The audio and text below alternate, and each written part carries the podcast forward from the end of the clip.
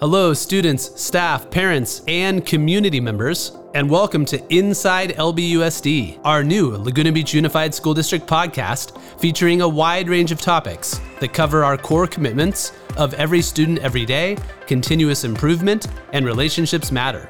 Before we get into this week's episode, a few upcoming events to note. This Saturday, October 23rd at 7 p.m., Laguna Beach High School will be hosting its homecoming dance all next week is Spirit Week at Thurston Middle School. And on Friday, October 29th, El Morro will be hosting its annual Boo Blast at 2:30 p.m. And now, Health Matters with Dr. Michael Keller and Nurse Kelly Schultz. Welcome back to the Inside LBUSD Health Matters podcast, episode four. Today's conversation is being recorded on Thursday, October 21st, 2021. My name is Dr. Michael Keller. And I'm Nurse Kelly Schultz. And the goal of our podcast is to keep our parents, staff, and community informed on the impacts of COVID 19 within our Laguna Beach community and also hit on other important health topics as we move th- through the school year. So, we uh, like to open this up with talking about how our current impacts of COVID 19 are impacting students and staff. Nurse Kelly, do you have an update for us? Sure. As of Thursday, October 21st, we have one active case at El Morro and two students in home quarantine due to close contact. So that's really great numbers for right now. Also, I just wanted to kind of also point to the California and Orange County rates. California is still the lowest case rate in the U.S., but the state and OC recently moved from the moderate tier back to the substantial tier. So as we move into homecoming weekend and Halloween weekend, please be mindful. Social distance and mask as much as possible. Stay home if you or your child shows symptoms of COVID, such as congestion, sore throat, cough, fever, and headache. If you or your child is presenting with symptoms, please get tested.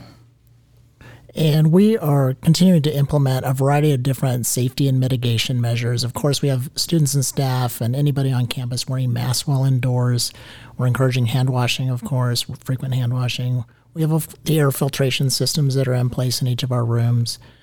We're encouraging students and staff to be mindful about physical distance when they're outside, but of course, uh, there are no mask requirements outside currently at school.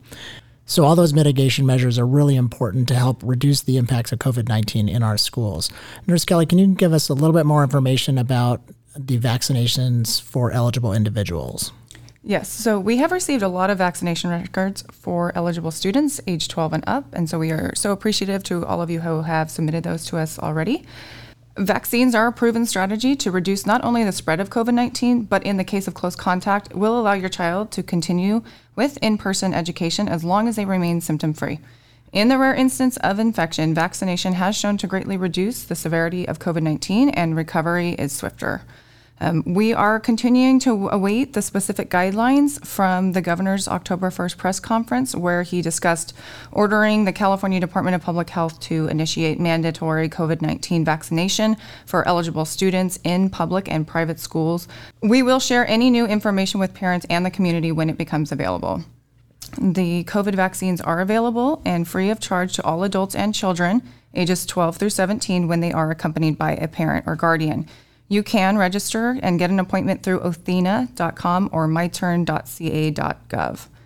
Um, if you have not yet submitted your child's COVID 19 vaccination record, please email a copy to myself at kschultz at lbusd.org if your student attends Thurston Middle School, or to Nurse Pam at pmadge at lbusd.org if your child attends Laguna Beach High School.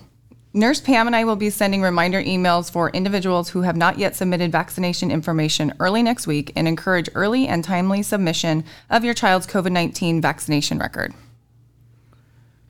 I want to also talk about the social emotional impacts over the last 18 months uh, during the pandemic window. And you know, we're so appreciative to be back in person and and with our students in school. And this year does feel different, doesn't it? Absolutely.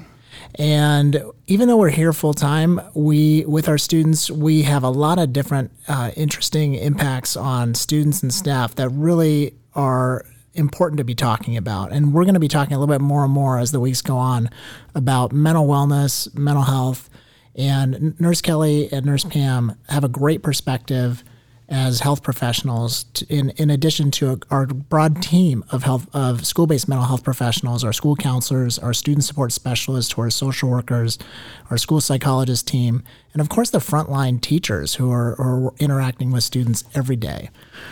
So I do want to point out that on October 19th, the American Academy of Pediatrics, the American Academy of Child and Adolescent Psychiatry, and the Children's Hospital Association made a national declaration of an emergency in child and adolescent mental health.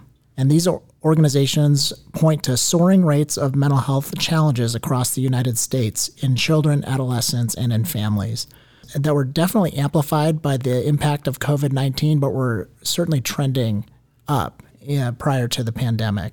We're clearly seeing those types of impacts locally in Laguna Beach. And one of the important areas that we talk about is is care for the caregiver or care for the adults as really being a primary function of supporting youth in our schools. Nurse Kelly, can you talk to us a little bit about compassion and compassion fatigue that might be setting in? Yeah, so I know that I can speak for myself on this. Um, it, it's definitely been a challenge these last two years, kind of on this fight or flight, constant moving. Uh, I know as parents, you've probably felt this as well, trying to have your kids at home, working from home, trying to juggle a whole bunch of things that you're not used to. Um, so there was a really great article that was published by the New York Presbyterian Hospital. It was titled Understanding Pandemic Related PTSD. It was featuring a psychologist known as Dr. JoAnn Difede. I would encourage anyone listening to this podcast who may relate to this topic to read the, um, the article in its entirety. Um, Dr. Difede mentions that no matter what stage of life you're in, be it an adult or an adolescent, the pandemic has been a unique challenge with associated trauma, exacerbated by a decrease in social interaction with family and friends. She did list a few helpful tips that um, she mentions to prioritize your mental health during this time. Um, some of these things include following a schedule, prioritizing rest, this will help you to feel grounded during those chaotic times and allow your body the time it needs to recover from a stressful wake period. Exercise regularly, be mindful of your diet. I, I think it's safe to say that both of these are great ways to boost our mood and immune systems. We want to start to reestablish those social connections that we've lost over the last year and a half. Um, even introverts and extroverts alike, we can all benefit from social interactions with those other people um, that are special in our lives. If your child is struggling with those social connections, please reach out to the school counselor or a trusted teacher. We have a lot of different available programs to help our children to be more social on campus this year. Um, I would also encourage um, individuals to practice perseverance and positive thinking. I know for myself, writing out to do lists, setting small daily goals helps to um, helps me to not feel overwhelmed. Also, showing gratitude, maintaining an optimistic mindset is good for your health. Setting positive mantras, practicing meditation, or just giving a compliment to another person will help us all to kind of stay in that positive mindset.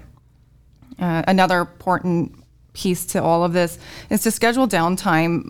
This can be a family game night, doing a puzzle, or just staying in on a Sunday, watching movies, taking a walk on the beach.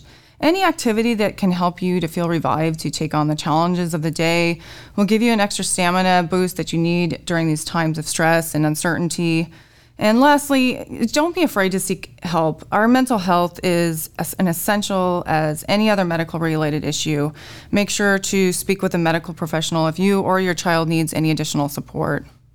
Those are excellent, excellent uh, ideas and tips, Nurse Kelly, and really important for supporting uh, adult mental health and also creating communities of, of health and wellness within our families and within our schools. Those are really helpful.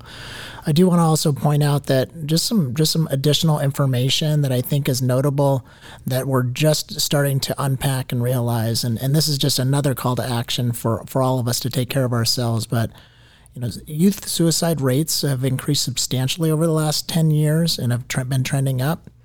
It's the number two cause of death as of 2018 in individuals aged 10 to 24. More than 140,000 children in the U.S. lost a primary or secondary caregiver during the COVID pandemic, which is really unprecedented.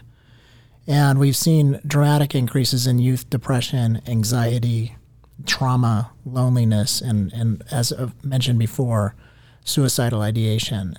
And so these are really serious topics that we take head on in our school system. And I appreciate all the work of our teachers and staff and administrative leaders, our nursing team, our school based mental health professionals, our parents, and our community really partnering together to support youth mental wellness.